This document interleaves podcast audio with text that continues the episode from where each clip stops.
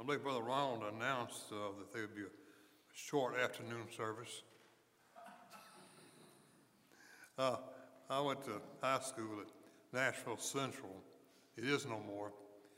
But our coach, uh, Coach Garland Russell, and the off, football coach in the off season, had to teach uh, health. You know, he always athletic directors, whatever, had, had, had a class, so he taught health. And they say one time he went to the library. He said, "I need a film strip." Do y'all remember film strips? A little roll of film, and it had a recorded cassette with it. Beep, beep. And the librarian asked Coach Russell, well, what are you it about? He said, about 30 minutes. So that's what we're after here. Uh, I'd like to go with you to the book of Acts mainly. Acts um, 11, 20. Well, let's begin at 11, 22. Then the tidings of these things came into the ears of the church which was in Jerusalem. They sent forth Barnabas. They should go as far as Antioch. The Gentiles were, had heard the good news of what the Lord had done. They were rejoicing. They, they were believing it. Uh, they were having services, and the word got back to the church at Jerusalem what was going on. And so they sent Barnabas to go check it out. He said, when he came and seen the grace of God, was glad and exhorted them all that with purpose of heart they should cleave unto the Lord. For he was a good man, and full of the Holy Ghost and of faith, and much people was added to the Lord. And stop here for a minute. Um, if you ever want to have a, a resume, have something said about you to summarize your life, or put an epitaph to put on your tombstone, he was a good man. If, we could have that, it'd just be so neat. All the things they could have said about Barnabas, the things he did, and his story, and uh, the work he did, but he simply said he was a good man. Isn't that so neat just to summarize? Just he was a good man. Nothing stupendous, nothing outstanding where, like somebody running for president, they, they can uh, just do all these great things, but no, he, he's, he's a good man. Um, he and Paul were friends. Now, if you recall, later on, they kind of have a falling out. Uh, they argue about John Mark, whether he can travel with them or not, because he gave up one time, and they got ready to go for a second trip. And it so seems that Mark was uh, Barnabas' nephew, and so he wanted to take him with them again. And Paul said, No, he gave up one time, we're not going to do it again. So they split. The word was so contentious that it split up. And so Paul went with Silas, and Barnabas went with uh, John Mark. But, but here they're getting along well. Everything is doing fine. And he does a little research there. He's kind of like a spy going to check things out, see what's uh, the church is doing there at Antioch. And it's all good news. Everything is working out real well. And so they bring the word back um, to, back from Antioch, and everything was uh, going well. And the Bible says he, he Barnabas uh, uh, went to Tarsus to seek out Saul. Uh, that's one thing about Barnabas. He was a encourager. Bible says he was one who would share uh, the glory with people. You know, he could have come back and say, "Well, this is all my doing. It's just me." And then we're going to go back and we're going to have a church and we're going to work on helping out the church at Antioch. But no, he went and got Paul. Now, I, I think Paul still had some lingering problems because some of the people didn't trust Paul because of his background. But he went and got Paul, and they came together, and they, and they worked together. Someone once said that there's no limit to what you can do as long as you don't care who gets the credit. If you're trying to hold all the credit to yourself, like Barnabas could have done, he could have just kind of said, This is all me, and I'll go back and handle it all by myself. I don't need any help. But no, he shared it with Apostle Paul. Paul kind of would outshine him, of course, later on. But if we've got something that we're doing and we need some help, and we're going to try to keep it all the glory to ourselves, that's not going to work. You're not going to make much progress here. But if you don't care who gets the, gets the credit for it, then you're going to be able to really accomplish some things in the name of the Lord. And when they found him, he brought him to Antioch, and it came to pass that a whole year they assembled themselves with the church and taught much people. And the disciples were called Christians first in Antioch. We label ourselves primitive Baptists. Originally, there was the, the Baptists. Then they became, in 1836, something like that, they split, and we had the old school Baptists and the new school Baptists. We were the old school Baptists. They had the uh, missionary Baptists and the primitive Baptists, and so it's various names here, but in this first century, it seemed like somebody came up with the idea of Christian. There's some things to think about here. So, the first thing, they were called Christians. They didn't get together and vote and say, well, how are we going to name ourselves, what are we're going to do, how, what kind of uh, label we're going to put ourselves. Somebody else called them Christians and, and gave them that name. And, and, also, it wasn't matter they walked around saying, well, we're so uh, pious, we're so important here, we need to have a, a special name, and we're going to uh, wear some jewelry maybe, some fancy clothing. It wasn't anything like that. They were just recognized as Christians because of their way of life, and also they were disciples. Some people are afraid to use the term Christian. I know when I was in Mississippi, there was a contingent of people I talked to about this, that they thought it meant Christ like. And that uh, you, if you use the name Christian, you're claiming that you're like Christ. You're claiming uh, being very presumptuous in doing this. And so, but they, they were reluctant to use the name. In my, in my opinion, do like the Bible says. The Bible says the uh, disciples were first called Christians in Antioch. So if um, you are a disciple, you are a follower of Jesus Christ, and I think the world wrong with using the term Christian for yourself or to allow other people to call, people to call you that. But it is a name, a very honorable name. There are some that thought also it was perhaps a, a ugly name people threw at them because uh, Christ being in their mind a failure. He came to organize a religion and he was executed. It didn't work. Of course, they forgetting the fact he rose again, came back to be very successful. But the concept here of it being a derogatory name, I don't think that's the whole water. It, a Christian is a very, very uh, desirable name. It, it is a very important name. It, it, occurs a few times in the Bible. Uh, book of Acts, we find there's a place where in the early church, Paul has got trouble with the leaders in Rome, and he is arrested. The Jews have him arrested by the Romans, and I guess they, will, they would like to have the Romans allow them to execute Paul. But Paul said, I appeal to Caesar. So in the 25th chapter of the book of Acts, we find that he makes his appeal to Caesar, and he's dealing with some leaders. There are three leaders in this little event here I like to think about. One was Felix, Festus, and Agrippa. Now, Felix, not the cat, but Felix was the uh, procurer of uh, Palestine, appointed by the Caesar, and he was in charge there. And then he was fading out, being replaced by Festus, not Gunsmoke, but it was the, the King Festus. And so they were two of them involved with Paul had been left over with uh, Felix, and he didn't know what to do with him. He did appeal to Caesar, so when he, when he turned him over to Festus, King Festus said, okay, uh, uh, by the way, I had this, this guy Paul, he's left in my jail, and he's appealed to Caesar. I don't know what to do about him. And so both these guys began to listen, hear him out, have uh, interviews with him, just to say, well, what is he talking about here? And, and why are the Jews ripped so much out of their main frame about him that they want to actually kill him?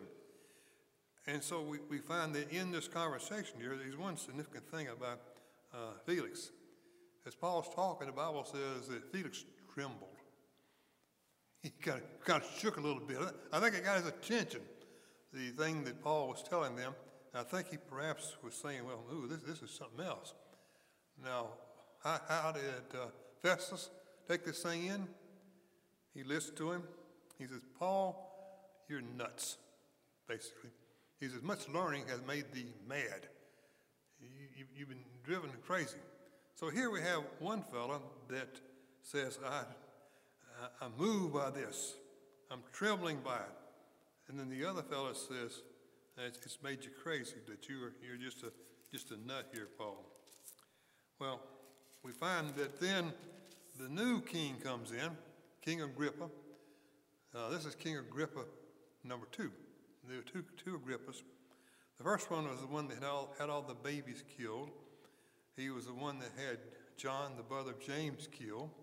He was also the one that had uh, John the Baptist uh, beheaded because of his uh, daughter, uh, stepdaughter. But so he was a bad, bad guy. But his son, King Agrippa, the second, wasn't too bad a guy. And so he comes on the scene. We find uh, Felix is gone. Festus is there in charge, but Agrippa is king of another area in Palestine nearby.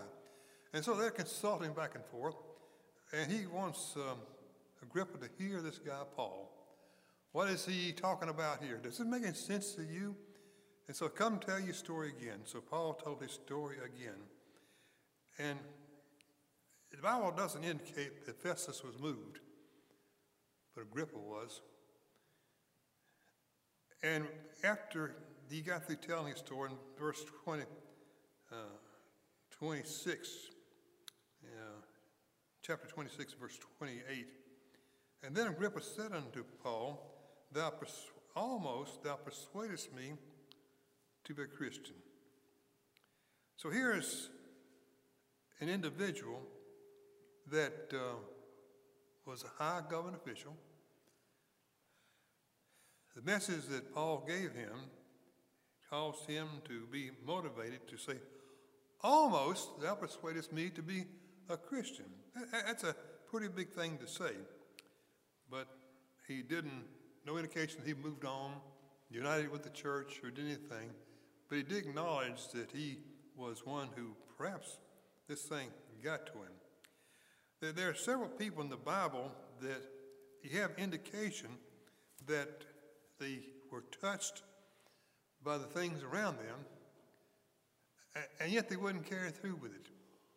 Uh, Matthew, the 19th chapter, find what's described by many as the rich young ruler comes blatantly asking Jesus, What must I do to have eternal life? And Bible says that Jesus looked upon him and, and, and loved him, which indicate that God already loved him. He was heaven bound. But he says, if you would be complete, I mean, there's some things in your life that need to be worked on. You're coming up a, a little short here. Keep the commandments. Keep the commandments. And man says, well, I've kept all of these for my life. I'm such a pretty, uh, pretty big guy. I'm, well, you, I, I can brag on myself about everything that I've done. And the Lord just says, One thing thou lackest. How about coveting? Sell all that thou hast to feed the poor. Here was a man in the presence of Jesus Christ. He was there with the Son of God, talking with him, conversing with him, been told that he loved that God loved him, that he was loved by Christ. And yet the Bible says but when the young man heard that saying, he went away sorrowful, for he had great possessions. How many people are like that? They're moved by the gospel, they're moved by things. Doesn't mean that they're not going to heaven, doesn't mean they're not a child of God, but they're grasping too much. Somebody once said that this young man's possessions possessed him. Uh, they were so important to him, that he wanted to just hold on to everything. Do you realize how much of a weight that possessions are? Things you own, if you have a lot of money, a lot of things you worry about losing it. You worry about trying to protect it. You're trying to, you're worrying about how am I going to keep this from being taken away from me? And all of a sudden, instead of you possessing, possessing possessions, the possessions are possessing you, and they're running your life. Certainly, this man, had he uh, given up his possessions, I believe he would have walked away happy. But the Bible says he walked away sorrowful because he had great possessions. Another example I find in the Bible of somebody like this is over in the book of the 12th chapter of the book of John. Jesus is uh, preaching in the temple, and the Jewish leaders are listening. They hearing. And the Bible says that some of them were touched by what he was saying. John, the 12th chapter, verse 42. Nevertheless, among the chief rulers also many believed on him. But because of the Pharisees that did not confess him, lest it should be put out of the synagogue. For they love the praise of men more than the praise of God. So here's some leaders. These are some big officials here. And they believed him. They were understanding and they were uh, deep down, I think, rejoicing the message that Christ was giving.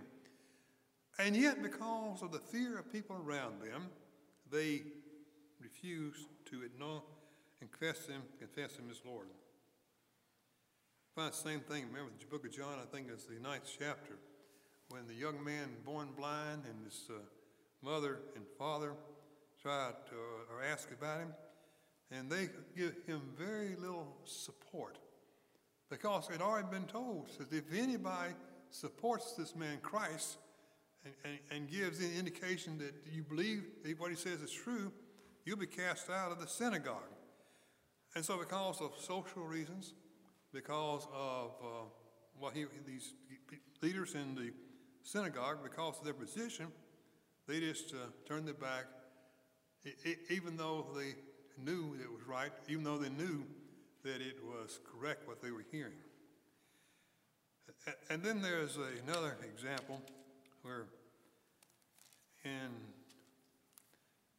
Second Peter, fourth, fourth, First Peter, fourth chapter, Peter's listing over the things that a man could suffer about, that you will suffer. But it says in verse 14, Be ye reproached, if ye be reproached for the name of Christ, happy you. The Spirit of glory and of God testifying upon you on their part. For he is evil spoken of, but on your part he is glorified. But that none of you suffer as a murderer, or as a thief, or as an evildoer, as a busybody in other men's matters. If any man suffers a Christian, let him not be ashamed, but let him glorify God on this behalf.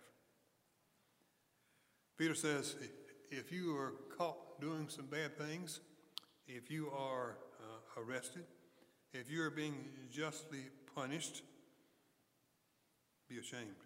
Be ashamed. You ever think about this? There's the two thieves who were executed beside Jesus Christ on either side of his cross. And, and one of them was railing on Jesus, just making fun of him. You save others, save yourself, come down, just, uh, you know, and, just uh, giving all sorts of uh, criticism. And, and, and yet the other says, you know, back off. We're suffering justly for what we have done. We have been thieves, and in the context of the Bible, a thief was a murderer. We have murdered, we have stolen, we suffered justly. We, we de- deserve to have this. We deserve to suffer and to be ashamed of this. But then, if you are suffering as a Christian, nothing to be ashamed about that. It's going to happen. The Lord says, In the world you shall have tribulation. No, no question about it. You know, uh, it's to be expected. I know, looking back on my life, I haven't suffered much. So that's a problem, I think. Maybe I should have suffered more. And I, I don't want more suffering. I don't want tribulation. Uh, I don't want to have my patience increased, but if it happens, it shouldn't bother me. It should be okay. If a man suffers a Christian, let him not be ashamed, but let him glorify God on this behalf.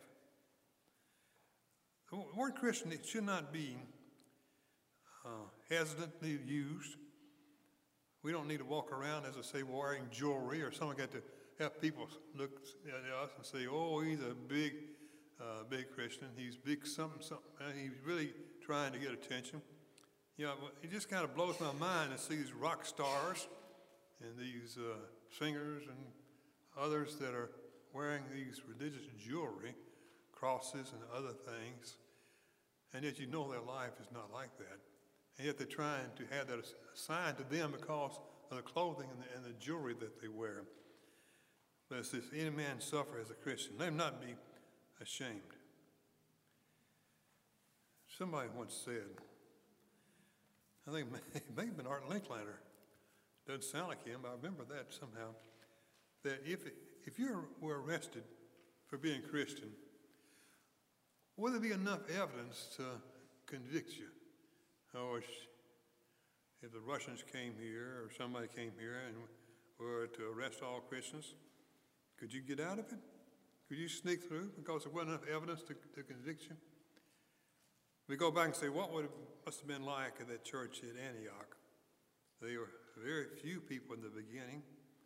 They were having to deal with the situation at hand, or even the Jews were against the Gentile Christians, and they were having to deal with all sorts of criticisms and problems and things like this.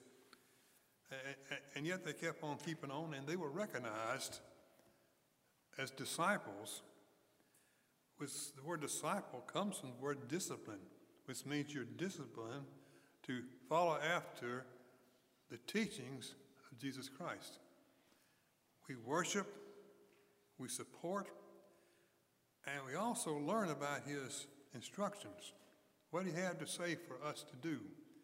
And do we try to discipline ourselves to pay the price, to just muscle up and go on and do what needs to be done in order to be his disciple? That come what may, and let that be the most important thing of our life, that we are a disciple, then we can rightly say that we are a Christian. We're striving to follow after him. May God bless you. 30. I give back 10 minutes.